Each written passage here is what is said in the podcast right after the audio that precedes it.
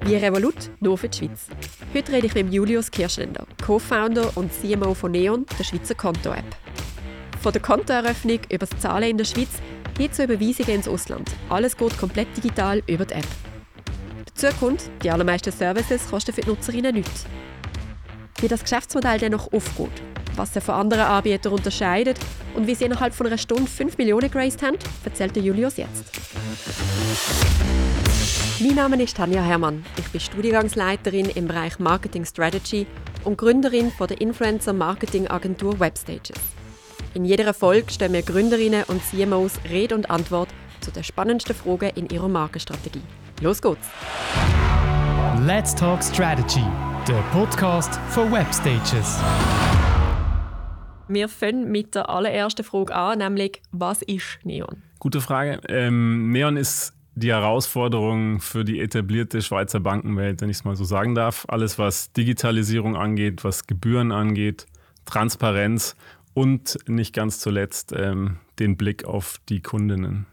Also wie wird man, wie schaut man eigentlich aufeinander und wie nimmt man jemanden wahr? Nimmt man jemanden eher als Geldsäckleber oder als eine Person, die einen Service und ein Produkt haben will, das wirklich gut ist?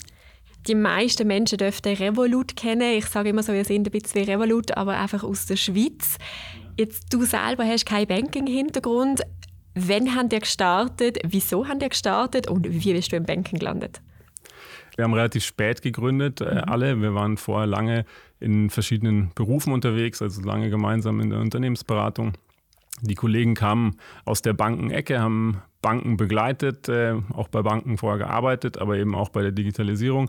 Also wirklich äh, tief aus der Industrie. Mhm. Ähm, und ich kam tatsächlich eher aus der Marketing- und Digitalisierungsecke, habe in verschiedenen Industrien in ganz, ganz Europa gearbeitet, eben auch viel im Startup-Umfeld und war dann irgendwann so weit, dass ich gesagt habe, okay, ähm, runtergearbeitet sozusagen vom Corporate über mittlere Unternehmen, etabliertere, dann jetzt dann selber zu gründen.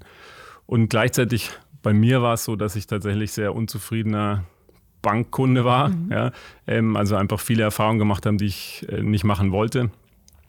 Und ähm, dann hat das gut zusammengepasst. Wir haben uns dann zufällig wieder getroffen nach, nach Jahren. Ähm, die Kollegen haben erzählt, äh, mit welcher Idee sie gerade unterwegs sind und äh, dass man unbedingt was machen muss. Und ich war dann Feuer und Flamme, weil ich gesagt habe, okay, cool. Ähm, und am Ende ist es wichtig, dass man, wenn man unzufrieden ist, äh, dann auch zeigt, dass man es tatsächlich besser machen kann. Ja, weil unzufrieden sein ist einfach, aber besser machen ist dann die Schwierigkeit. Ich persönlich kenne euch aus der Höhle der Löwen, wo ah, cool, ihr ja. damals Pitch gegeben habt. Das war zwanzig neunzehn. Gegründet habt ihr zwanzig siebzehn, beziehungsweise sind an den Start gegangen zwanzig achtzehn. Wie ist es euch gegangen, wo ihr den Schritt gewagt habt in die Show und wo sind ihr zu diesem Zeitpunkt gestanden? Das ist eine sehr spannende Frage auch. Ich versuche sie kurz zu beantworten. Ähm, zu dem Zeitpunkt, als wir, man muss auch immer unterscheiden bei der Höhle der Löwen zwischen Aufnahme und dann Ausstrahlung. Zu dem Zeitpunkt, wo die Aufnahme war, waren wir tatsächlich in der Spätphase der Beta-Phase. Ja, also wir hatten einen Bankpartner gefunden in der Schweiz. Wir arbeiten mit der Hypothekarbank Lenzburg zusammen. Ähm, wir haben die Systeme aufgesetzt. Wir haben erste Kundinnen und Kunden auf die Plattform mhm. zu Neon bekommen und, und viel Feedback bekommen und haben im Grunde gerade den Launch vorbereitet, hatten eine erste Finanzierungsrunde auch schon abgeschlossen und waren gerade auf dem Weg sozusagen in die Launchphase und in die nächste Finanzierungsphase. So gesehen eigentlich eine Phase von einer schönen, positiven, aber auch Unsicherheit. Ja, mhm. genau. Und dann kam irgendwo eine E-Mail vorbei, es gibt jetzt die erste Staffel der Höhle der Löwen Schweiz. Haben wir gesagt, okay, cool, können wir mal ausprobieren, schauen wir, wie es wird, und war tatsächlich ja sehr cool. Und hat uns auch lange begleitet. Ja. In der Show selber haben wir gerade zwei Löwen können gewinnen, beziehungsweise Loi und Loin. Später sind noch zwei weitere dazugekommen, also wirklich ein voller Erfolg. Ihr habt damals, wenn ich gelesen habe, fünftausend Kunden gehabt. Ja, das ist eine lustige Zahl, weil diese fünftausend war eben auch so. Wir hatten de facto sozusagen eintausendfünfhundert. Wir wussten aber, wir launchen, wir werden wahrscheinlich zielen so auf zwischen fünf und zehn. Und die Rechnung, wir haben nie gesagt fünftausend, also wir sind wie immer sehr ehrlich, sondern gesagt zwischen, ich glaube, eins und zehn. Und äh, Tobias, glaube ich, hatte dann gesagt, naja, dann sind es fünf. Und so, sta- so stand es dann oder hörte man es dann auch in der Sendung. Ja. Zum Auto den Markt einschätzen können, das war zwanzig neunzehn. Es hat damals schon einen Konkurrenten auf dem Schweizer Markt gegeben, von der Bonclair. Die haben auch eine Neo Banking-Lösung anbieten, wo ich eben alles digital kann abwickeln kann. Wir schauen uns nachher noch ein bisschen genauer an, wie eure App funktioniert und was sie anbietet. Jetzt sagt man ja immer bei so, kommen aus dem Fintech-Bereich, generell bei so technologischen Themen, es geht ums Tempo.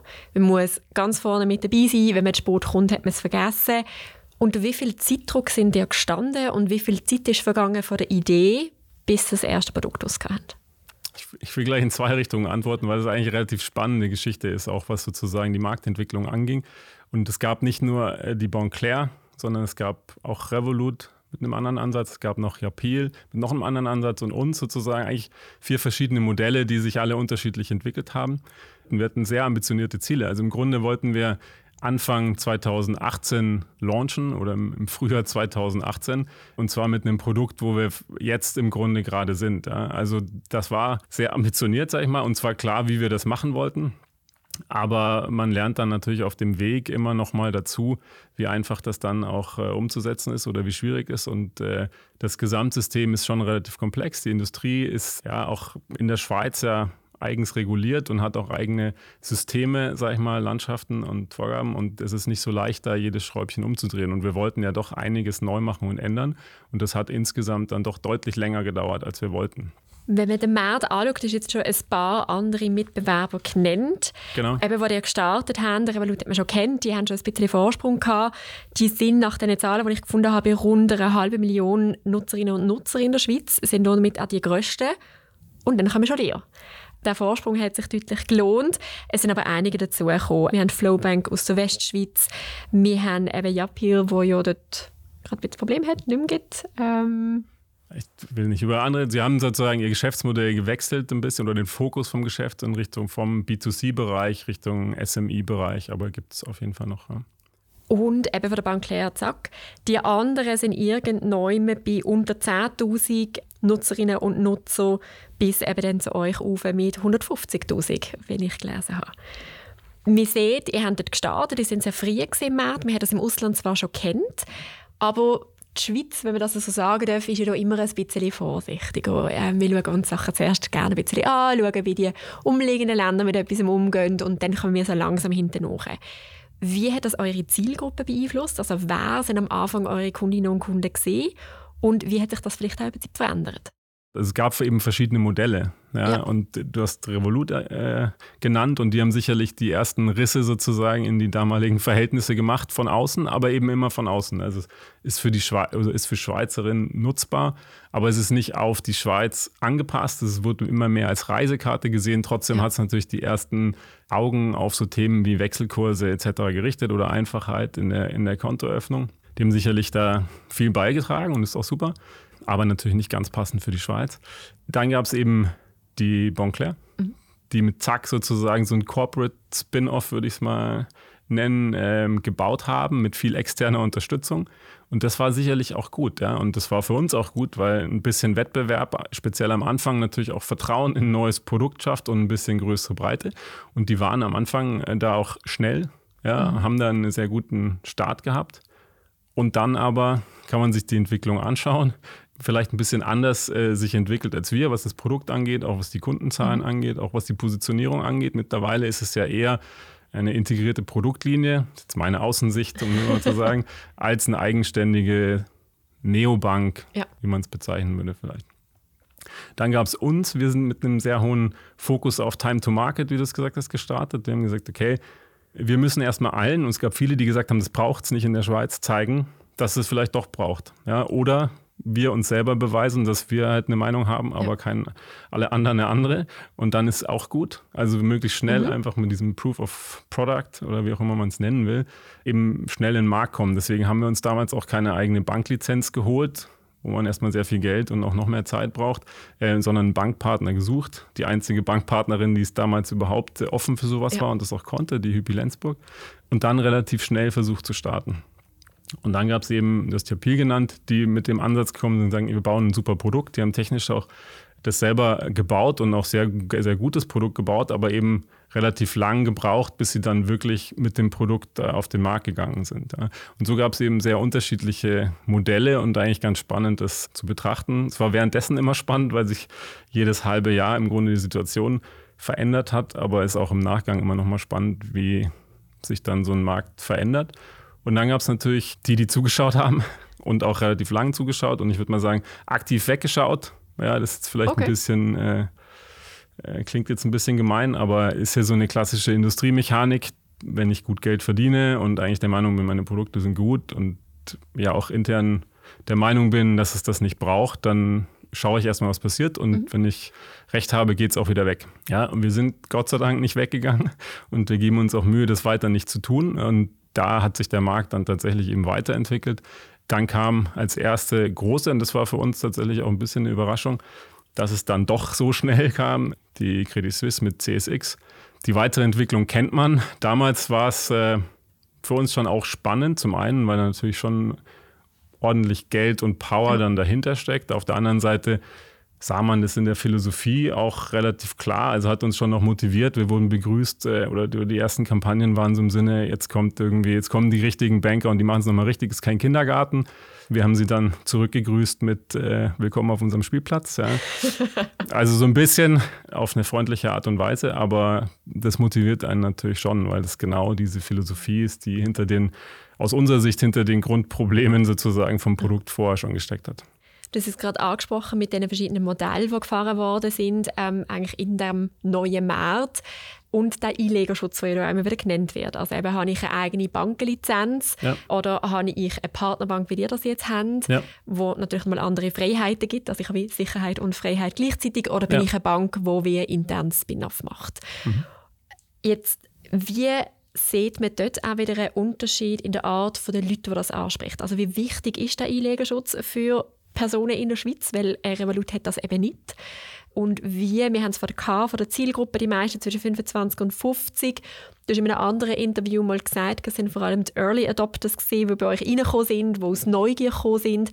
Wie sehr hat die Positionierung von euch, von wir sind jung, wir sind frisch, aber mit ein bisschen Sicherheit, äh, das Ganze beeinflusst? Spannende Frage. Das Thema Vertrauen, ich fange mal mit dem an, war speziell am Anfang natürlich ein sehr wichtiges Thema. Also ich habe natürlich die Early Adopter, die Fintech-Enthusiasts, die aber alles eh schon wissen und in ganz Europa ihre verschiedenen Konti und, und Wallets hatten und für die war es relativ klar und die probieren das aus. Wenn ein Wettbewerb, der probiert es mhm. aus. Und dann hast du aber so die, so die ersten Spitzen sozusagen oder Ränder aus dem Massenmarkt in Anführungsstrichen, also Leute, die noch interessiert sind, aber jetzt nicht unbedingt in der Tiefe oder mit dem Modell so bekannt. Und für die war das natürlich sehr wichtig.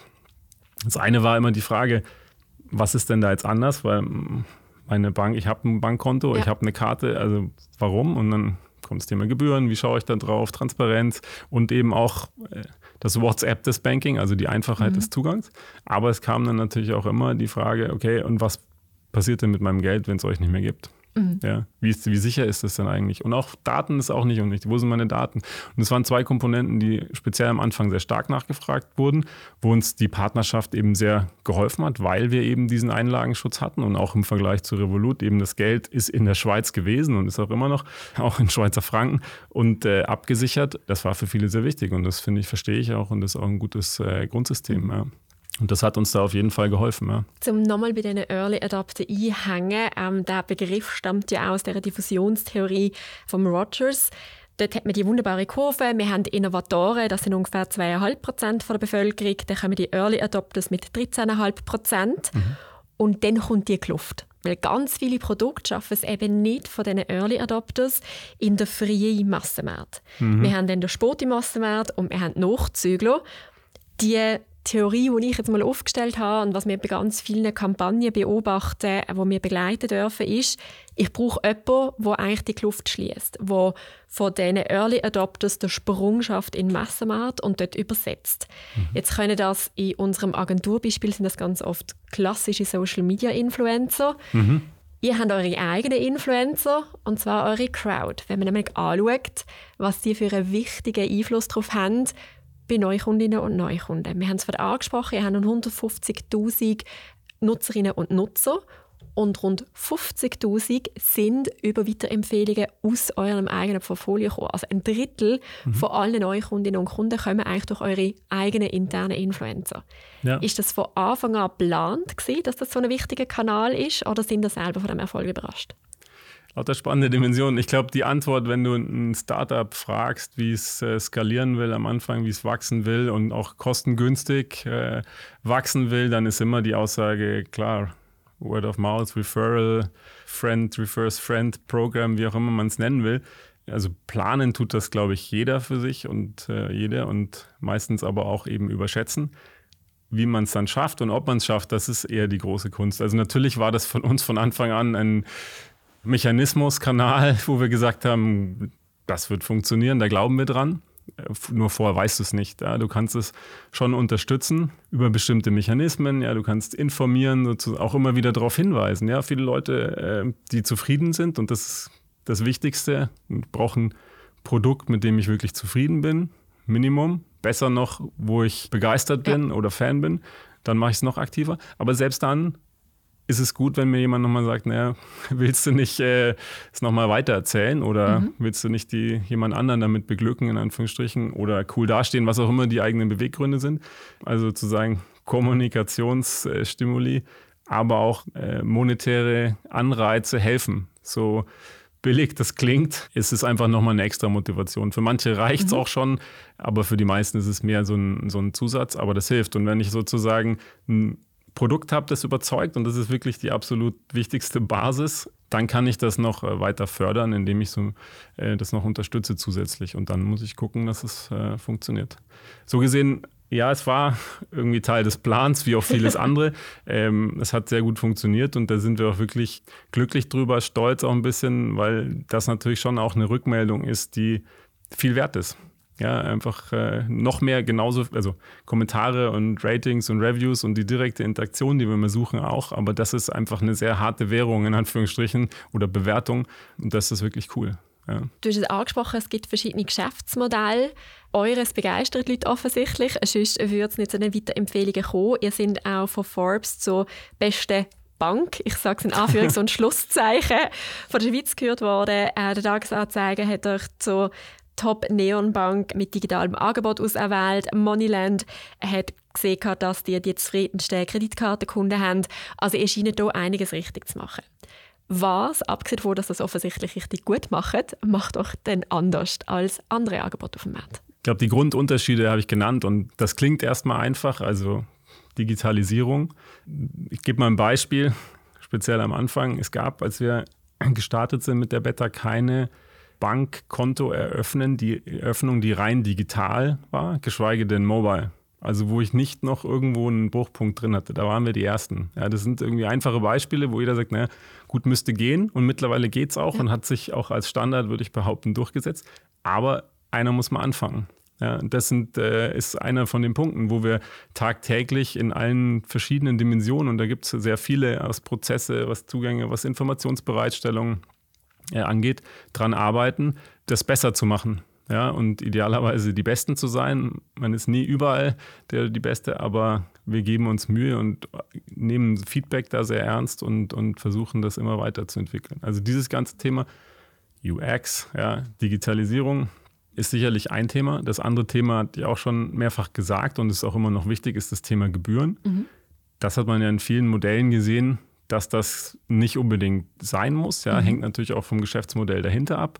Ja, ich muss die geeigneten Kostenstrukturen haben, ich muss es anbieten können und ich muss ein gewisses Volumen an Nutzung dann haben. Also wenn ich nutzungsabhängigere Gebühren habe, wie wir das haben, dann brauche ich natürlich auch eine gewisse Nutzung. Ja, ansonsten funktioniert das Modell nicht. Und eine günstigere Kostenstruktur, dann kann ich auch was vorne wegnehmen und äh, es für alle sinnvoll und besser machen. Also das Thema Gebührenhöhe und wofür bezahle ich und dann eben auch das Thema Transparenz. Also wir haben versucht, den Zettel so kurz wie möglich zu machen und so einfach wie möglich und auch fair. Natürlich müssen wir auch Geld verdienen, aber eben an den richtigen Stellen und in einem Maß, wo wir sagen, das reicht, mhm. ja, aber ist eben auch fair für die Kunden. Genau, du hast es schon vorweggenommen. Also eben eures Konto ist gratis für mich als Kundin. Ich habe keine Es gibt noch, noch Zusatzprodukte, zu denen ja. kommen wir gerade noch, die sind super spannend. Ähm, aber das Basis- oder das Free-Produkt habe ich keine Grundgebühren für das, dass ich ein Konto bei euch habe. Mhm. Darum die ganz offensichtliche Frage, an was verdient ihr denn Geld? es gibt nicht gar keine Gebühren, das sagen wir auch nicht. Wir sagen auch nicht, alles gratis, wir müssen auch mhm. Geld verdienen. Aber es gibt eben sehr reduzierte und klare Gebühren und damit verdienen wir natürlich Geld. Also wir verdienen auf der einen Seite mit der Grundnutzung, also wenn du beispielsweise deine Neon-Karte hoffentlich dann oft nutzt, kriegen wir als Dienstleister in dem Fall, ich sage nicht Bank, einen Teil sozusagen der Merchant-Fee, also als Kunde bezahle ich sozusagen mein Produkt, mhm. der Händler zahlt einen Teil dann an die den Kartenherausgeber im weiteren Sinne und davon kriegen wir einen Teil ab zum Beispiel. Mhm. Also das sind volumengetriebene Gebühren. Wenn du auch ein sehr spannendes Thema international über Wise zum Beispiel, ja, da haben wir einen sehr spannenden Partner, Wise, waren wir die ersten, wo wir wirklich auch die Dimension nochmal deutlich günstiger gemacht ja. haben äh, und auch deutlich schneller. Also man kann innerhalb von Minuten in die E U überweisen, in die E U-Länder, SEPA-Raum. Da verdienen wir aber auch. Wir weisen es ganz klar aus. Wir sagen null Komma vier Prozent, ja. Mhm. Wir nennen es Comfort Fee. Wir haben es einfach integriert. Natürlich kannst du auch direkt zu Wise gehen, aber du kannst bei uns eben als einziges sozusagen C H-Konto direkt von deinem Schweizer I B A N äh, überweisen. Und na klar, müssen ja. wir auch Geld verdienen. Und da haben wir einen bestimmten Komfortanteil, den wir nehmen. Es gibt Leute, die optimieren es nochmal, die nutzen dann Wise direkt. Es gibt aber auch genügend, die sagen, ja, ist mir wert und es ist viel einfacher und das finde ich cool. Die machen das und damit verdienen wir Geld. Als drittes vielleicht noch, und du hast sie genannt, wir haben neben unserem Free-Produkt, äh, was sehr schön ist, auch noch zwei weitere Produkte, Neon Green, Neon Metal. Und da gibt es tatsächlich auch eine monatliche Grundgebühr. Das ist äh, die Basiskomponente und natürlich ist das auch ein Umsatz für uns, äh, wo wir dann am Ende mit einem gewissen Teil, wir haben natürlich auch deutlich höhere Produktkosten, Geld verdienen. Wir schauen uns nachher die zwei Zusatzprodukte gerade schnell an. Vielleicht zuerst einmal zu der Auslandüberweisungen, aber du hast es gesagt, Transparenz ist ein Riesenproblem.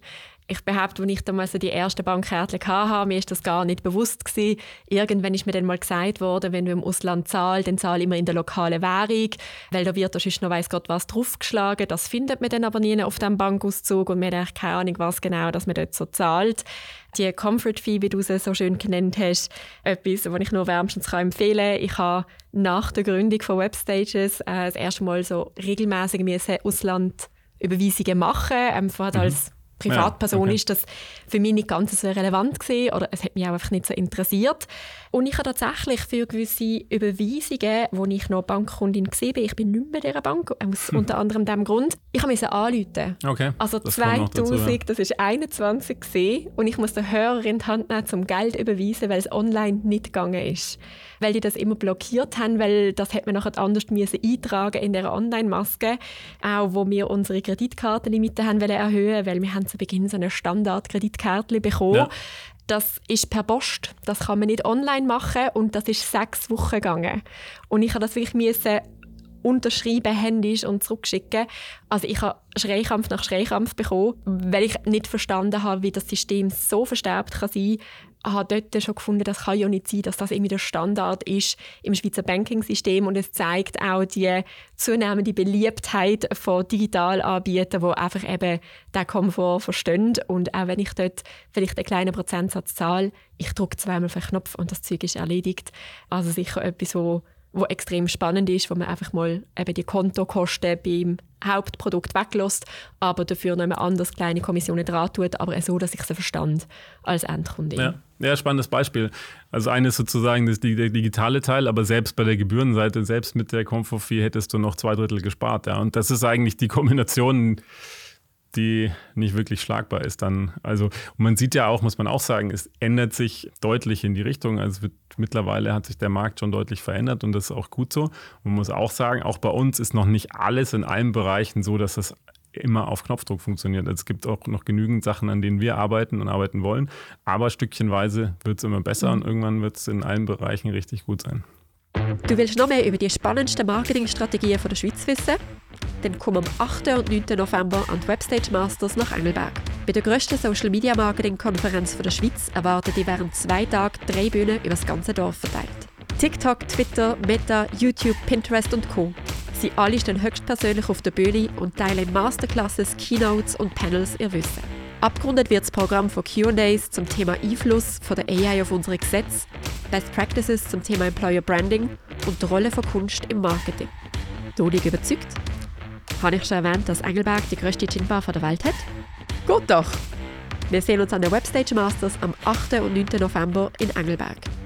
Mehr unter webstage Bindestrich masters Punkt c h.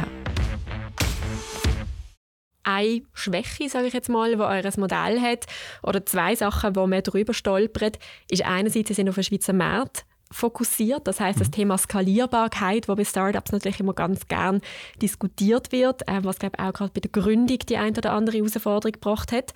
Und das andere, wie du es angesprochen hast, ihr habt nicht die Fixgebühren für jeden Monat, dass man das Konto hat.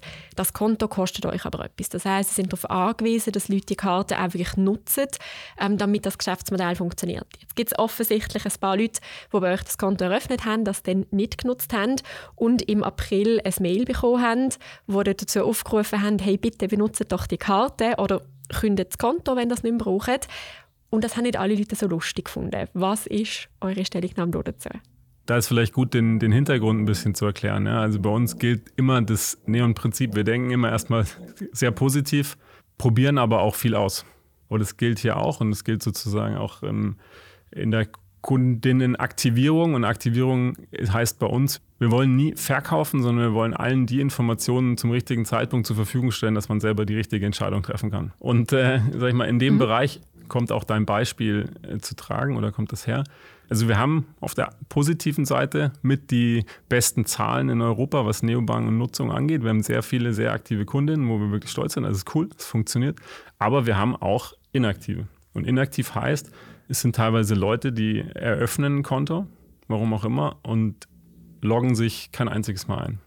Oder loggen okay. sich mal ein, nutzen es einmal und machen dann nie wieder was oder überweisen Geld. Mhm. Also eine sehr äh, geringe sozusagen Nutzung. Teilweise loggen sie sich sogar noch öfter ein, machen aber trotzdem nichts. Also gibt es sehr, sehr viele interessante Fälle. Und wir haben da schon sehr genau hingeschaut und uns eben gefragt, woran liegt es? Ja? Funktioniert irgendwas nicht, was wir nicht sehen? Ja? Gibt es Probleme? Und versuchen da wirklich sehr aktiv zu sein, proaktiv zu sein und zu helfen und wirklich das Beste draus zu machen und wirklich alles zu versuchen. Am Ende, wenn jemand sagt, ganz ehrlich, so ein Schmarrn und die Farbe passt mir auch nicht und ich bin zufrieden mit meinem und ich, mir ist auch egal, was ich zahle und so weiter. Fine, ja, take your decision, go. Und wir haben auch an der Stelle mal weg, sind, glaube ich, die einzigen, die den Cancel-Knopf, äh, den Saldierungsknopf in der App haben. Also du kannst dein Geld wegüberweisen, du kannst auf Cancel drücken, also ohne Login. Okay. Das trauen sich nicht viele, auch in anderen Modellen. Aber weil wir sagen, ja, wenn du es nicht nutzt, bringt es uns auch nicht, sondern kostet uns Geld. So. Und wir haben uns das sehr genau angeschaut und uns überlegt, okay, wie kriegen wir, wie können wir es versuchen, die Leute zu aktivieren. Und wir haben jetzt Anfang des Jahres dann eben mit einem kleinen Teil von Leuten, die, ich gebe dir ein Beispiel, mehr als zwölf Monate keine einzige Transaktion in irgendeiner Form gemacht haben und kein Geld auf dem Konto hatten. Ja. Also wo jeder ja. von uns gesagt, okay, warum haben die das noch? Ja, mal angefangen und gesagt, okay, wir schreiben den jetzt mal. Und wir haben ganz, wir haben uns so einen Stack, einen Satz an E-Mails, Kommunikation äh, überlegt, wo wir von Anfang an klar gesagt haben, hey, du kriegst jetzt in den nächsten Wochen von uns mehrere E-Mails, ja, sechs bis acht E-Mails, weil wir dich dazu bringen wollen, hey, du nutzt es ja nicht und so weiter, dir nochmal die Schönheit zu zeigen und eben auch ähm, zu erklären, dass es uns Geld kostet, und haben dann in mehreren Phasen sozusagen versucht, positiv nochmal alles darzustellen, aber dann auch nochmal darzustellen, dass es auch keinen Sinn macht, ja, man muss im Zweifel eine Steuererklärung machen, es kostet uns Geld, ja, und ähm, haben dann sozusagen zum Schluss verschiedene Enden auch ausprobiert, um, um zu schauen, okay, was funktioniert vielleicht, was ist, was triggert was sozusagen. Ein Thema war Kündigung, zu sagen, okay, wir machen es für dich, wenn du es nicht brauchst. Ein Thema war eben aber auch zu sagen, okay, wir holen uns die Grundkosten sozusagen von denen zurück, wenn du es nicht will, nutzt, aber irgendwie die Möglichkeit für dich behalten willst, dann ist es dir vielleicht eben was wert und äh, führen vielleicht in die Gebühr ein. Aber wir haben das auch sehr, sehr vorsichtig formuliert, wenn man sie dann genau liest, die Mails, aber eben um genau das auch zu schauen. Und das Spannende hier ist eigentlich, dass trotzdem die Leute sehr inaktiv sind, was die reinen K P Is angehen. Speziell sozusagen diese letzten Trigger sehr viele Emotionen hervorrufen, die dann auf allen möglichen Blogs et cetera landen und auch gemerkt werden und auch in Foren dann diskutiert werden, obwohl es gar nicht so viele waren. Also das ist äh, schon äh, sehr spannend und natürlich nehmen wir die Information mhm. wieder zurück und haben das dann, äh, diskutieren da immer, was wir damit machen. Ich kann Entwarnung geben an der Stelle. Ja, es passt nicht wirklich zu dem, was wir wollen eigentlich. Wir wollen positiv aktivieren mhm. und deswegen ist es derzeit eigentlich vom Tisch. Jetzt eben die eine Herausforderung in dem Fall inaktive Konten gesehen. Was ja. sind seit der Gründung so die grössten Herausforderungen gewesen, die euch begegnet sind? Ich glaube, die grösste Herausforderung ist, dass du eigentlich alle zwei Wochen die nächste große Herausforderung hast. Ja, also da gibt es wirklich sehr, sehr viele Beispiele aller Couleur. Zum Launch zum Beispiel ähm, haben wir umgestellt. Wir hatten in der Beta-Phase noch eine Maestro-Karte und wollten dann natürlich als Produkt eine Mastercard, also eine internetfähige Kreditkarte mhm. in dem Fall. Und ähm, wollten aber so früh wie möglich launchen. Die Lieferung von diesen Karten hat sich immer weiter verzögert. Irgendwann waren aber alle Kampagnen irgendwie maximal nach hinten geschoben und irgendwie der Druck wurde auch nicht kleiner im Sinne von den Investoren, die dann gefragt haben, ob man nicht launchen will. Und bei uns natürlich selber auch. Also intern, glaube ich, haben wir uns den meisten gemacht, wo wir gesagt haben, okay, irgendwann, wir nehmen das Risiko, wir launchen jetzt und dann kommen die schon. Ja, ist ja auch zugesagt. Die, die von Anfang an dabei waren, wissen, es hat ein paar Wochen gedauert, ja. bis die ersten Karten kamen. Und unser Ansatz war ja, möglichst schnell zu sein. Also wir wollten eigentlich am nächsten Tag mhm. dir das Konto zugänglich machen, also das Konto eröffnet haben, ähm, so schnell wie möglich und dann die Karte so schnell wie möglich zugänglich zu machen und eben nicht so langsam wie die anderen. Ja?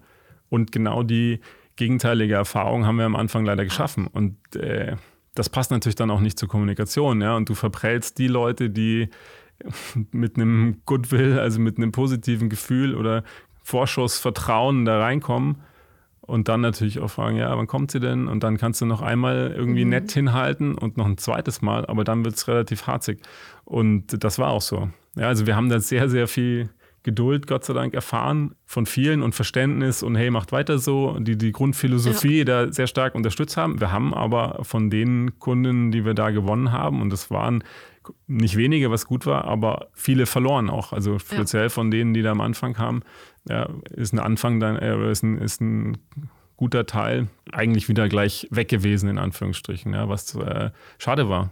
Und auch blöd. Und natürlich, wenn wir es gekonnt hätten, hätten wir es anders gemacht. Ja? Aber das ist genau sind so die Entscheidungen, die du dann treffen musst am Anfang, schnell zu sein und eben nicht zu lang zu warten, weil wenn du dann irgendwie zwei Monate gewartet hast, hast du A, zwei Monate verloren, vielleicht hat auch jemand anders dann schon was gemacht. Ja, aber das sind so schwierig. Und das haben ja. wir immer wieder, solche Entscheidungen gehabt. Apple Pay ist ein anderes Beispiel, wenn wir jetzt im Produktbereich bleiben. Ja, am liebsten hätten wir es in der Beta-Phase schon gehabt. Ja. De facto hatten wir es Jahre später und alle haben darauf gewartet. Aber es war ein riesen positiver Aufschrei dann, als es kam. Mhm. Gott sei Dank haben eben viele gewartet noch. Das und Mastercard hat sozusagen, man muss es halt äh, einführen. Also du musst es technisch halt umsetzen. Es ist schon, sind ja einige große, bekannte Firmen mit involviert, die auch alle ihre eigenen Voraussetzungen haben und äh, ich meine sehr gute Verträge, stark. Und du musst es halt durch diesen ganzen Prozess, die Prozesskette und die Partnerkette dann durchkriegen. Mhm. Ja? Und hat gewisse Grundvoraussetzungen. Mhm. Wenn es nur an unserem Willen gelegen hätte, hätten wir es von Tag eins angehabt, sagen wir es mal so rum. Eine andere Herausforderung, die du in einem Interview angesprochen hast, sind die Wachstumsschmerzen. Wir sind sehr gut gewachsen. Es hat dann, glaube ich, im Dezember mal noch so ein paar Engpässe gegeben bei euch, die du mal angesprochen hast. Ein Grund für das Wachstum heisst aber auch, ihr braucht Geld. Das Geld kommt nicht nur von Investoren, sondern ihr seid den anderen Weg gegangen mit zwei extremst erfolgreichen Crowdfunding-Kampagnen, die ihr innerhalb von einer Stunde fünf Millionen geraced haben. Was kannst du dazu erzählen? Ist es auch hier von Anfang an klar gewesen, dass ihr sagt, wir machen das mit dem Crowdsourcing? Sind ihr sehr positiv an die Sache an und habt auf das vertraut? Oder sind ihr auch hier überrascht gewesen, wie loyal eigentlich eure Nutzerbasis ist? Zuerst mal möchte ich noch sagen, wir haben sehr tolle Investoren schon gehabt vorher, von den ganz Anfängen, mhm. von den Angels über die Löwen, über unsere more corporate äh, Investoren, die uns da sehr stark unterstützt haben, Schweizer Investoren, und ohne die es nicht gegangen wäre, weil viele internationale Investoren, was du vorhin auch gesagt hast, gesagt haben, tolles Modell, Schweiz sicherlich auch ein spannender Markt, irgendwie hoher Wert der Kunden und so weiter, braucht es auch auf jeden Fall, aber hey, viel zu klein und mhm. äh, da kommt ihr gar nicht raus, ist für uns nicht interessant, wir machen nur die, die Big Shots. Und dann, wie kam es sozusagen zu der Erweiterung der Investorinnenbasis? Zum einen waren wir, glaube ich, als Unternehmen reif genug, mhm. man muss es ja irgendwie auch handeln können. Zum anderen hat sich die Gesetzeslage da geändert. zu dem, äh, also kurz vor dem Zeitpunkt, wo wir es dann entschieden haben zu machen. Und dann haben wir, ich glaube, es war Februar und im Juni haben wir es dann gemacht. Da hat sich die Regulierung hier geändert und man konnte eben einfacher und noch größere Summen in so ein Crowd Prozessen aufnehmen. Vorher gab es so International I C O-Themen, wo viele Leute viel Geld, äh, nennen wir es mal, investiert haben, mhm. aber eben nicht für so ein Modell, wie wir es hatten. Für uns war es, war es, waren es eigentlich zwei Richtungen. Das eine war, die sagen, okay, nehmen wir noch mehr Geld auf? Wenn ja, woher? Ja, eher klassische institutionelle mhm. Investoren oder eben woanders. Und da war Crowd sozusagen die, äh, die Möglichkeit. Und das andere war, wir haben eine tolle Kundenbasis, Kundinnenbasis, die uns viel helfen im Weiterbringen mit Empfehlungen, mit ähm, Nutzung, ja, mit Feedback. Warum nicht mit denen mehr machen, die auch stärker am Erfolg beteiligen? Also Kapitalzugang war ein Thema. Das zweite war sozusagen was zurückgeben. Ja. Und das dritte war, und das darf man nicht unterschätzen, dann schon nochmal die Wirkung, die es dann auf die Leute hat, die dann Eigner sind. Ich meine, da gibt es ja die alten, ganz alten Modelle auch, Genossenschaften. Ja. Und im Grunde ist es ein bisschen modernere und vielleicht noch zugänglichere Form, aber jetzt nicht ganz unähnlich. Das hat eine deutliche Wirkung auf die Wahrnehmung der eigenen Beziehung mit dem Produkt, zeigt dann auch tatsächlich äh, nochmal verändertes Verhalten, also positiv. Und das war was, wo wir auch gesagt haben, okay, das können wir uns vorstellen, dass das funktioniert. Und in der Dreifaltigkeit sozusagen ist es ein fairer Deal. Die Leute wissen, wir haben nur, und das ist auch ein wichtiger Unterschied, wir haben nur an unsere eigene Kundenbasis das angeboten. Mhm. Also du konntest nicht irgendwie aus England, China oder sonst wo einfach Verrückt. Anteile kaufen, ohne zu wissen, was du machst, weil irgendwo steht da Neobank drauf und Schweiz ist ja eh gut, da kann ich kein Geld verlieren, sondern alle wussten, die investiert haben, was es ist, ja, haben es genutzt sozusagen und äh, kannten die Vorteile idealerweise und konnten deswegen natürlich äh, nochmal deutlich anders einschätzen, ob sie es gut finden oder nicht und ob sie an Erfolg glauben oder nicht. Natürlich trotzdem ein Risiko, wir sind ein Startup mittlerweile, vielleicht will man es schon Scale-Up nennen, ja, aber immer noch äh, nicht profitabel, ja, und damit ein Risiko. Ja, und das war aber auch allen bewusst. Ja, insgesamt war es ein, was, wo wir uns entscheiden mussten. Es gab nicht diese Blaupause, sondern wir haben viel auch Pionierarbeit da geleistet, auch was den rechtlichen Teil angeht, auch viel Geld bezahlt, äh, wovon dann andere im Nachhinein auch profitiert haben, was doch gut ist. Aber es war natürlich sensationell, was dann äh, am Tag des Crowdfundings passiert ist. Innerhalb von Minuten war so die, war erstmal der Server unten, um mal wieder zur Herausforderung zu kommen. Du sagst, bereitest dich monatelang vor, sagst, wenn eins nicht passieren darf, darf der Server nicht abrauschen. Okay. So, auch da wieder ein bisschen Goodwill trotzdem innerhalb von Minuten. Und dann äh, haben wir sogar noch, noch mal aufgestockt, weil wir gesagt haben, okay, wir wollen eigentlich mehr Breite. Mhm. Ja, es bringt nichts, wenn wenige viel investieren, sondern wir wollen mehr. Ähm, und auch dann, die fünf Millionen waren das damals mit Abstand der größte Betrag in dem Modell, ähm, war innerhalb von einer Stunde, selbst mit der Pause, dann verteilt. Ja. Und das war cool. Eine Kritik, die bei dem Crowdfunding aber laut wird, ähm, das betrifft nicht euch, sondern alle Unternehmen, die in die Richtung gehen, ist die Verwässerung der Anteile der Erstinvestoren. Wie pflegt man dort die Beziehung zu den Investoren, die von Anfang an dabei sind, die sagen, so, hey, jetzt haben da plötzlich alles verdoppelt, die Werte werden verwässert. Wie haltet man die bei der Stange und gleicht das ein bisschen aus? Ich sehe das vielleicht äh, zu einfach, aber also das eine ist, wir haben die Entscheidung nicht gegen die Meinung von unseren Investoren mhm. und Investorinnen getroffen, sondern gemeinsam. Ja, und es war eine bewusste Entscheidung. So gesehen war, war das allen klar, was passieren würde. Und zum anderen macht man das ja aus den genannten Gründen. Und auch das Kapital, das wir äh, dann bekommen haben, setzen wir ein, um Wert für alle zu schaffen. Also das Ziel ist es ja, weiter zu wachsen, das weiter zu etablieren, äh, tolle Produkte rauszubringen und auch da zu bleiben und Geld zu verdienen. Und dann haben alle was davon. Also wenn man nicht der Meinung ist, dann darf man es nicht machen. Also das sehe ich relativ einfach. Wir, wir kumpen einmal direkt zum nächsten Thema. Jetzt haben wir ganz viel über eure App und die digitale Lösungen geredet. Was wir noch nicht angesprochen haben, ist, ihr habt zwei Millionen Bäume gepflanzt. Wieso? Im, im, im normalen Geschäft machen wir, kompensieren wir beispielsweise äh, unseren Footprint von der Firma, ja, haben wir vorgemacht. Aber wir haben gesagt, wir wollen eigentlich mehr machen. Die andere Hälfte sozusagen vom persönlichen Footprint passiert tatsächlich mit den Investitionen, die ich, die passieren mit dem Geld, ob ich selber mache oder ob es sozusagen dann von meiner Bank angelegt wird. Also das heißt, wir haben, also sitzen schon auch an der Stelle, wo ein Hebel ist. Mhm. Und da haben wir gesagt, hey, lass uns doch mal versuchen, mit unseren Mitteln da noch anzusetzen und ein einfaches, modernes Bankkonto. Also ich habe die Grundvorteile schon nochmal mit kombinieren mit noch was extra. Gesagt, okay, wie können wir es machen? Wir bauen einen Kompensationsmechanismus, der eben auch an den Konsum gekoppelt ist, um da eine gewisse Beziehung auch zu haben, die sinnhaft ist und kompensieren sozusagen abhängig von der Größenordnung, aber eben auch automatisch. Das heißt, ja. aber konkret mit jedem Mal, wenn ich meine Neon Green Karte benutze, tue ich wie Punkte sammeln und dann pflanze ich einen Baum durch meine Daten im Konsum eigentlich, um das wieder kompensieren. Genau, also pro hundert Franken wird ein Baum gepflanzt. Also relativ einfach. Mhm. Ihr habt neben Neon Green auch noch Metal, eine sehr, sehr hochwertige zweiundzwanzig Gramm schwere Metallkarte. Ja. Was kann die oder wer ist dort das Zielpublikum für das Produkt? Es gibt natürlich auch andere Bedürfnisse. Je größer der Kundenstamm wird, desto breiter wird, so desto mehr hat man mit Bedürfnissen, die man im Grunde mit reinpacken kann und nicht mit einem Produkt dann mehr abdeckt.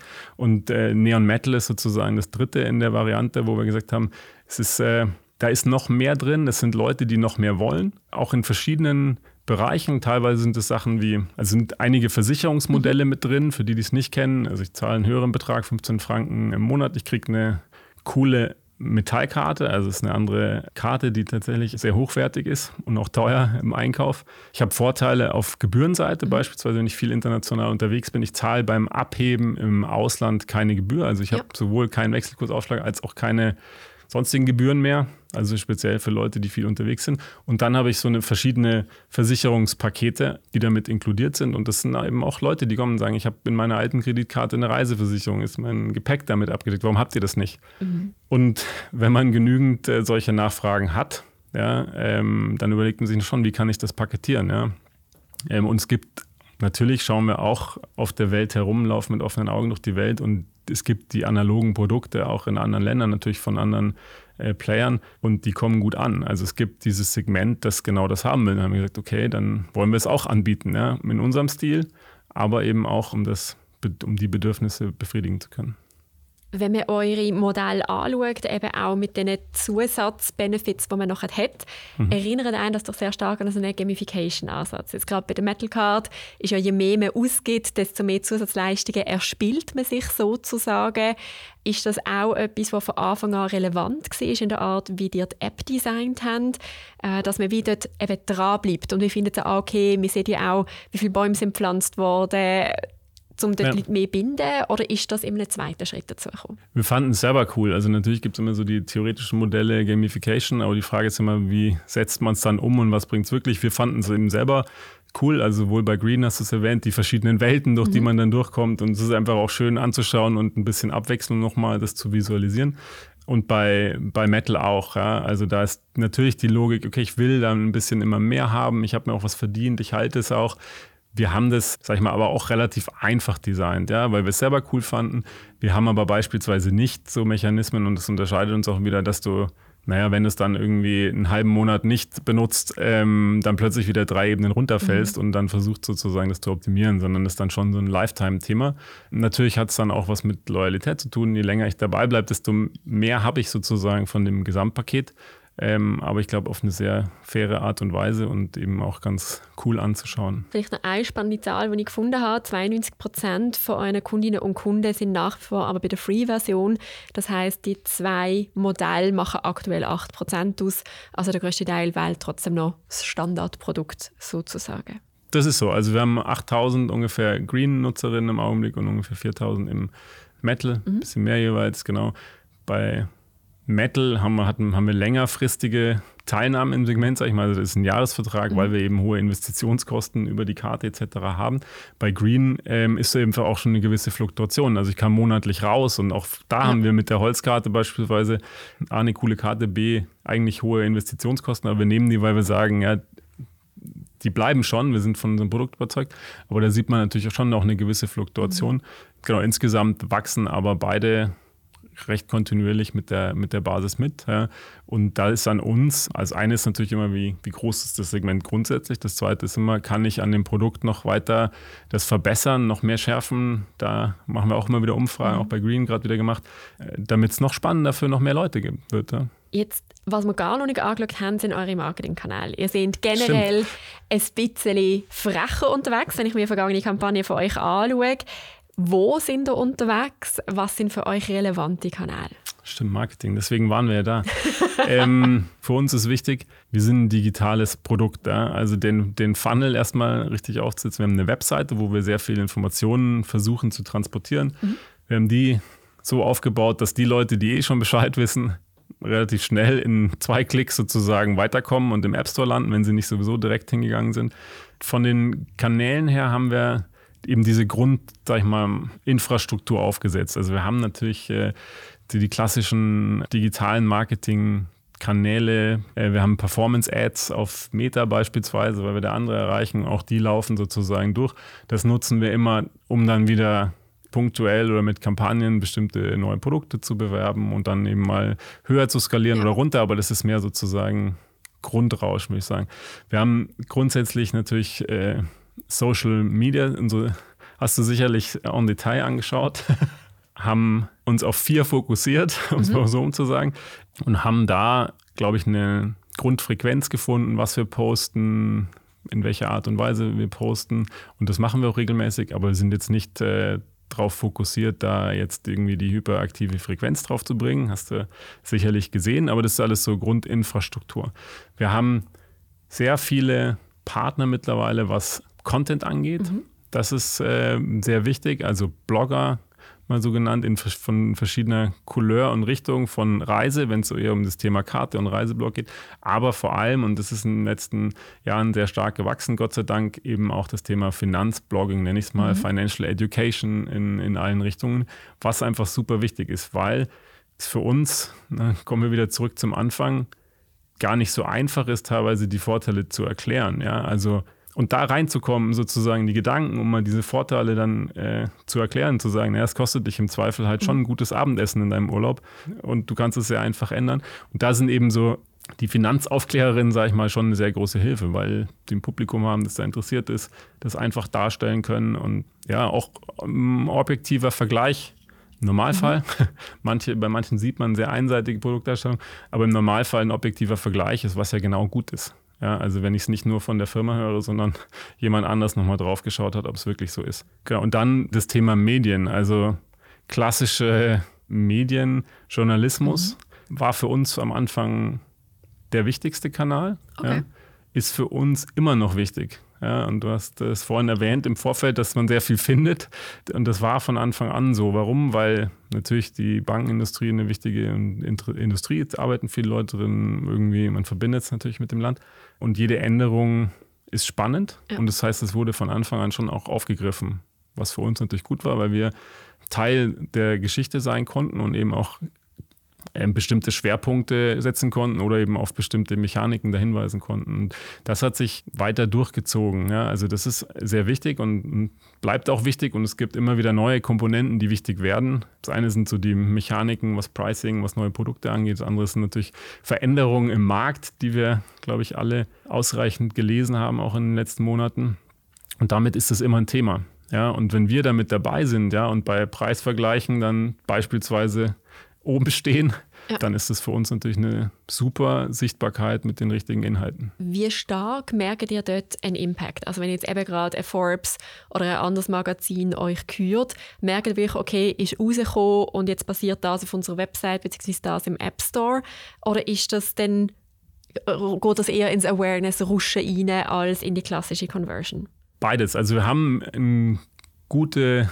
Du hast das Awareness-Rauschen genannt. Wir haben einen guten organischen Traffic mittlerweile. Also da ist das natürlich mit drin. Ja. Wir haben auch eine immer wiederkehrende Frequenz an Nennungen das ganze Jahr über. Man sieht natürlich große Themen, mhm. wenn irgendwas groß, äh, sehr fokussiert, reichweitenstark aufgenommen wird äh, in alle Richtungen. Man hat es aber in den Frühphasen, vor allem auch bei kleineren, natürlich deutlich stärker gesehen. Ja. Ja. Also wir hatten beispielsweise zwanzig zwanzig, haben wir die Gebühren eben angepasst für Karten im Ausland. Dann waren wir Teil der Kassensturzsendung. Das ist ein sehr wichtiges äh, Medium in der Schweiz, ein Format. Und das war für uns natürlich psch, ein Ausschlag, der ging sehr mhm. hoch im Vergleich zu dem, was wir vorher gesehen haben. So was Traffic, aber dann auch äh, neue Kundenzahlen anging. Interessanterweise sah man es auch ein bisschen an der Demografie äh, ah, dann von den äh, ja. Kunden, die dann da durchkamen. Ja, also das sind dann schon spannende Sachen, wenn man sie sich anguckt. Aber genau, es war von Anfang an wichtig, es bleibt wichtig. Es ist in der Größenordnung ein bisschen weniger relevant geworden als jetzt zum Beispiel Referral. Das war am Anfang mhm. dann kleiner und hat sich jetzt deutlich stärker ähm, als Menge oder Anteil nochmal etabliert. Wenn du einen Kanal rauspicken müsstest von allen verschiedenen Sachen, wir haben gehört, P R, Social Media, Influencer-Marketing in Form von Finanzblogger, was ist der Kanal, wo du sagst, dass wenn ich einen müsste beschützen? Du willst es nicht hören, aber ich sage einen, ich glaube, dass es eben genau im Zusammenspiel besonders gut funktioniert. Wenn ich einen nehmen würde, würde ich Referral nehmen am mhm. Ende. Das ist der, der sicherlich am Anfang dann schwierig und langwieriger ist. Also da ist die, oder frühphasig P R und danach Referral. Aber wenn ich wirklich einen nehmen würde, Referral. Weil da, ich habe das größte Vertrauen. Ich kann es einigermaßen, ich kann es unterstützen. Ja, ich profitiere noch von dem ganzen anderen außenrum, dem Feedback, den, den Interaktionen. Ja, ich habe, was weiß ich, wir haben ja auch eine Funktion, wo du deine äh, Kontakte sichtbar machen kannst gegenseitig und dann kannst du mit einem Klick halt Geld überweisen. Da brauchst du keinen Twint mehr, sondern du schickst das halt einfach rüber und es ist sofort da. Ja, und äh, diese Netzwerkeffekte hast du dann auch nochmal mit. Also da hängt einfach sehr, sehr viel dran. Ja. Und natürlich, je größer die zufriedene Basis ist, desto größer ist dann irgendwann auch der Effekt. Also das wird immer besser. Jetzt sind wir ein Digitalprodukt. Wir haben jetzt über die digitalen Kanäle geredet. Was passiert offline? Habe ich nicht erwähnt vorher. Wir haben auch äh, Paid-Kampagnen gemacht, immer wieder, auch jedes Jahr. Wir hatten eine, du hast es ja gesehen, coole Launch-Kampagne damals mit den Kollegen von Stuik gemacht, mit dem Finger, die auch mehrfach äh, kopiert wurde, auch im Wording, ist vielleicht auch ganz lustig. Mhm. Sowohl unsere neuesten Kollegen mit den drei Buchstaben hatten in ihrer Launch-Kampagne teilweise eins zu eins das Wording und wir nehmen das mal als Kompliment, als auch Migro beispielsweise auf dem Plakat, die Migrobank letztens, was wir dann aufgenommen haben. Also ja, wir nehmen es als, als Kompliment, wenn man da kopiert wird. Aber wir haben immer wieder auch Kampagnen gemacht, um uns Reichweite gekauft, ja. um unsere Nachrichten sozusagen setzen zu können, zu zeigen zu können, wie wir vielleicht auch visuell oder vom, von der Ansprache ein bisschen mhm. anders sind. Aber muss man auch sagen, ist das halt relativ teuer.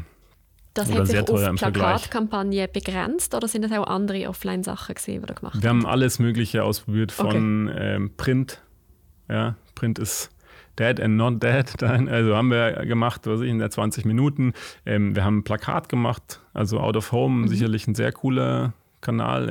Äh, vielleicht schon an den verschiedenen Tram-Haltestellen Neon-Plakate gesehen. Ähm, wir haben Tram-Hänger, Dispenser heißen sie, glaube ich, ja. äh, gemacht. Wir waren äh, mit, mit Partnern unterwegs, wenn du Richtung Offline ist. Also wir waren, hier das T-Shirt ist noch, glaube ich, vom ersten Zürich Open Air zwanzig neunzehn, mhm. wo wir eine coole, coole Partnerschaft mit denen hatten und dann eben auch vor Ort waren und jetzt äh, letztes Jahr wieder. Also wir, wir sind auf immer wieder vor Ort, ja, wir sind jetzt sozusagen mit unseren wirklich äh, coolen Partnern auch von Coca in Seal City gerade dann irgendwie immer wieder mal, versuchen da auch äh, alles Mögliche mal auszuprobieren. Aber es ist nicht unser Fokus, muss man auch ganz klar sagen. Es ist deutlich schwieriger, da dann eine größere Menge an Leute zu erreichen und dann vor allem auch dazu bringen, das Produkt auszuprobieren. Und darum geht es bei uns am Ende immer noch. Ja, schaffe ich nicht nur groß zu erzählen und irgendwie gut auszusehen, sondern dass jemand wirklich das Verlangen dann hat oder zumindest mal die Neugierde zu sagen, okay, das ist für mich gut genug, dass ich es zumindest mal mhm. ausprobiere. Und wenn ich es dann schlecht finde, mache ich wieder zu mit dem Knopf. Und wenn ich es gut finde, mache ich es hoffentlich weiter. Die eine Herausforderung, die wir nicht angesprochen haben, ist das Thema Apps. Ich habe vor Jahren, als ich noch auf Unternehmensseite war, ein Projekt im App-Bereich geleitet und ich glaube, ich habe noch nie so Blut geschwitzt wie jetzt. Also bis heute, wirklich, ich ziehe meinen Hut vor allen Menschen, die in diesem App-Business drin sind, weil noch schwieriger und mühsamer und verhadert in irgendwelche Abhängigkeiten wird es wahrscheinlich fast nicht mehr. Dann habe ich wieder irgendein Update in der App, dann habe ich es bei Android drin, bei Apple geht es fünfhundert Jahre, weil irgendjemand das Knöpfchen nicht drücken will. Sehr, sehr, sehr viele Abhängigkeiten, die dort dabei sind. Und das allergrößte Problem, das mir damals begegnet ist, ist das ganze Thema Datenhygiene. Zwischen was ist ein Download, was ist ein Install, was ist ein First Open und wie optimiere ich das? Jetzt haben wir zusätzlich auf Apple-Basis ähm, noch die Privacy-Einschränkungen, wo ich nachher ja. eigentlich blind fliege. Wie hat das eures Marketing verändert? Ja, ich glaube, du kennst die Herausforderungen. Ja? Also ich glaube, auf der Produktseite haben wir das gut im Griff und ja, die Vielfalt sozusagen speziell in der Android-Welt ist, glaube ich, für alle gleich und nicht, nicht so einfach, aber irgendwo auch handelbar. Marketingtechnisch fand ich das auch nochmal einen deutlichen Unterschied. Ja, wenn man sich schon sehr lange auch mit so den ganzen Tracking- und Attributionsthemen beschäftigt hat, dann plötzlich wieder in eine Welt kommt, wo ich einfach einen harten Medienbruch äh, oder Trackingbruch drin habe, der nicht nur sozusagen aus einem Wechsel und Cross-Device und die üblichen, sag ich mal, äh, schönen Herausforderungen resultiert, sondern auch noch aus unterschiedlichen App-Store-Welten mit unterschiedlichen Systemen, unterschiedlichen Formaten, Richtlinien der Weitergabe und wo ich dann eigentlich tatsächlich, wie du sagst, dann blind bin. Das schon ja, frustrierend. Und da war ich ehrlich gesagt auch ein bisschen negativ überrascht. Ich meine, es tut sich ja viel und sind sehr viele unterwegs und da wird auch viel Geld in Technologie investiert. Ich hatte da eben zwischendrin mal drei, vier Jahre nicht drauf geschaut, wie wenig sich da getan hatte und wie wenig Möglichkeiten es gibt, um nicht zu sagen gar keine, da wirklich ein gutes, durchgängiges, einfaches Tracking hinzubekommen, inklusive Datenschutz und Anonymisierung und so weiter.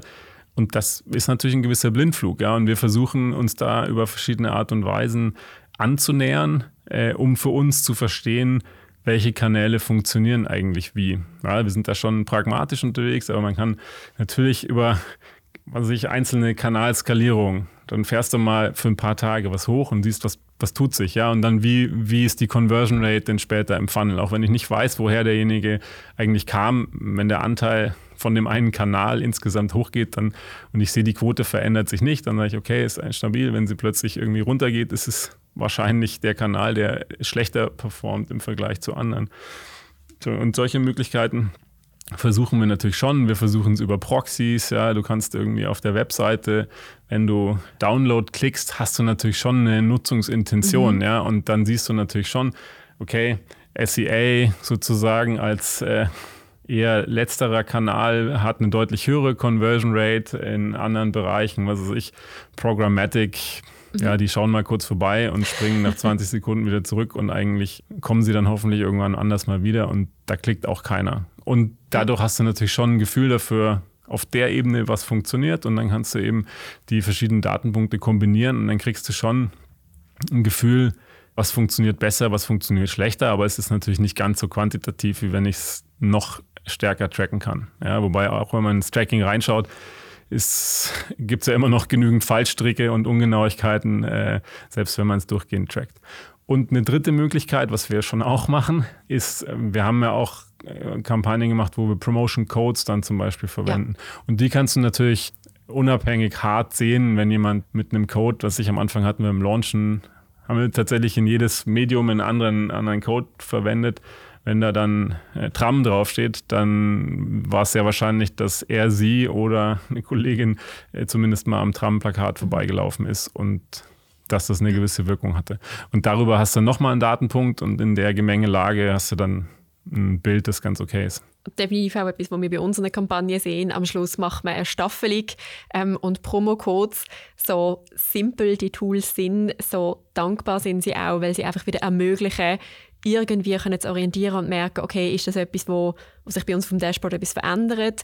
Ähm, ist das etwas, wo wir langfristig vielleicht auch einen Effekt merken? Eben ja. Wieder der Unterschied zwischen, wie schaffen wir es jetzt in diesem Fall mit Content-Marketing, Partner, Finanzblogger, langfristig die Awareness offen zu halten und was sind vielleicht kurzfristigere Kampagnen, zum Beispiel Conversion fahren und dort auch einfach sauber können messen. Wir haben sehr viel gesehen bei eurer Entwicklung. Auch dieses Jahr ist schon wieder einiges gegangen. Man kann neu über euch investieren. Ihr habt Spaces äh, eröffnet mit den Spartöpfen und Unterkonten. Und das Nächste, was angekündigt worden ist, ist etwas richtig Kryptowährungen. Genau, also, genau, also tut, sich, tut sich jedes Jahr was. Und ja, ich muss mich selber dann immer mal sortieren, was wann war. Ich meine, Spaces war letztes Jahr. Nein, Spaces war letztes Jahr Trading, also Neon Invest, also oder Anlagen in Aktien und E T Fs sind wir gerade dabei. Da läuft gerade eine Beta-Phase, nennen wir es. Also im Grunde ein solider Produkttestmöglichkeit sozusagen in unserer Kundenbasis. Das war auf jeden Fall ein sehr großes Thema für uns jetzt. Aus zweierlei Hinsicht, auf der einen Seite ein großes Projekt in der Umsetzung. Ja, es ist äh, wirklich nochmal eine große neue Welt. Auf der anderen Seite einfach nochmal auch ein neues, neue Produktart, eine Verbreiterung vom Basis-Alltagsbanking jetzt in den Bereich Anlage mit der gleichen Philosophie. Mhm. Da gilt immer das Gleiche, was Gebühren, Transparenz und Einfachheit, Digitalisierung angeht. Aber es ist schon nochmal einfach ein großer Schritt. Das nächste dann tatsächlich, wenn wir das jetzt äh, dann wirklich in der Form, wie wir es uns auch vorstellen und wie sich es auch unsere Nutzerinnen vorstellen, offiziell dann gelauncht haben, also richtig rausgebracht haben, geht dann auch genau Richtung Kryptowährungen oder ja, Anlagemöglichkeiten in, in auch Kryptowährungen, was ja im Grunde eine andere Anlageform dann mehr oder weniger einfach ist. Aber wir versuchen da wirklich in, uns weiterzuentwickeln, nicht nur die Basisfunktionalitäten, hatte ich auch gesagt, da gibt es immer noch sehr, sehr viel zu tun und die Produkte, die wir schon haben, sondern eben auch weitere Produkte. Und ja, da gibt es noch viele andere auch, die, äh, sag ich mal, der gleichen Maßnahmen bedürfen. Wenn man jetzt auch, ich, Hypotheken ist vielleicht gerade äh, ein bisschen weniger relevant, kommt aber sicher auch irgendwann wieder oder ist auch für den, der oder die, den Wohnungen, Haus brauchen, immer relevanter. Ähm, vielleicht weniger als Anlage, das ganze Thema Zinsen und äh, sag ich ja. mal Sparprodukte, da tut sich ja auch viel. Also es gibt einfach sehr viele Bereiche, wo wir auch noch was tun wollen und können. Gibt es eine Frage, die ich dir nicht gestellt habe, die du gerne würdest dir selber stellen und beantworten? Warum hast du so eine coole Uhr an, Julius? Und hey, das ist ja eine Swatch und warum ist da Neon drauf? Gute Frage, Tanja. Vielen Dank. Ich äh, bin großer Fan von Swatch Pay und äh, wir haben da einige coole Aktionen gemacht mit Swatch und dem Swatch-Team. Ähm, ich finde Swatch Pay, für alle, die es noch nicht gehört haben, wirklich cool und deutlich cooler als äh, Apple Pay. Ähm, noch einfacher, noch komfortabler. Die Daten bleiben bei der Bank und nicht im, beim Wallet-Provider noch. Also gerne mal ausprobieren und wenn es nur am Strand äh, irgendwo ist, äh, das ist ziemlich cool. Normalerweise schließen wir das Interview ab mit einem Blick in die Zukunft. Jetzt sind ihr aber schon so zukunftsgerichtet, dass ich das gerne bei euch würde umkehren. Und meine letzte Frage an dich ist, wenn du zurückschaust, was wäre der Tipp, den du jemandem mitgeben würdest, der in einer Gründungsphase drin ist, vielleicht in den ersten fünf Jahren von einem Unternehmen? Aus all dem, was du gelernt hast in dieser Zeit. Das ist immer so die global-galaktische Magic Source. Ist eigentlich relativ einfach. Also du musst dir bewusst sein, dass du das Feuer brauchst ähm, und auch viel Frustration zwischendrin aushalten können musst. Man muss schon überzeugt sein von dem, was man macht. Das Zweite ist, du brauchst ein gutes Team. Also es gibt sicherlich auch Leute, die es alleine gut können, aber für mich sozusagen, du brauchst ein gutes Team, mit dem du auch langfristig zusammenarbeiten willst, wo man Stärken, aber auch Schwächen kennt, aber eben auch wirklich gemeinsam was reißen will und auch kann. Wenn das nicht funktioniert, frisst das sehr viele Körner und Energie und ähm, sicherlich dann eine Bruchpunktmöglichkeit. Und das Dritte ist, es hilft schon, wenn man sehr klar eine Vorstellung hat von den Vorteilen von dem Produkt oder Service, das er immer mal rausbringen will. Also warum braucht es das und warum wird das funktionieren? Ja? Und warum finde ich das auch gut? Ja? Und das ist das, was bei uns zum Beispiel, da bin ich wirklich auch froh, das hat sich nicht geändert. Also die Seiten, die teilweise ziehe ich noch so von unseren Goldfish Bowl Pitches irgendwie so im Blue Line die, die Seiten raus und da steht immer noch das Gleiche drauf, was wir heute jetzt auch besprochen haben. Ja, und das geht weiter in die Richtung. Und natürlich gibt es dann auch wieder die und dann sagst du, oh, der Pivot und wir wechseln uns gut, Flexibilität und so weiter. Und manchmal muss man das auch.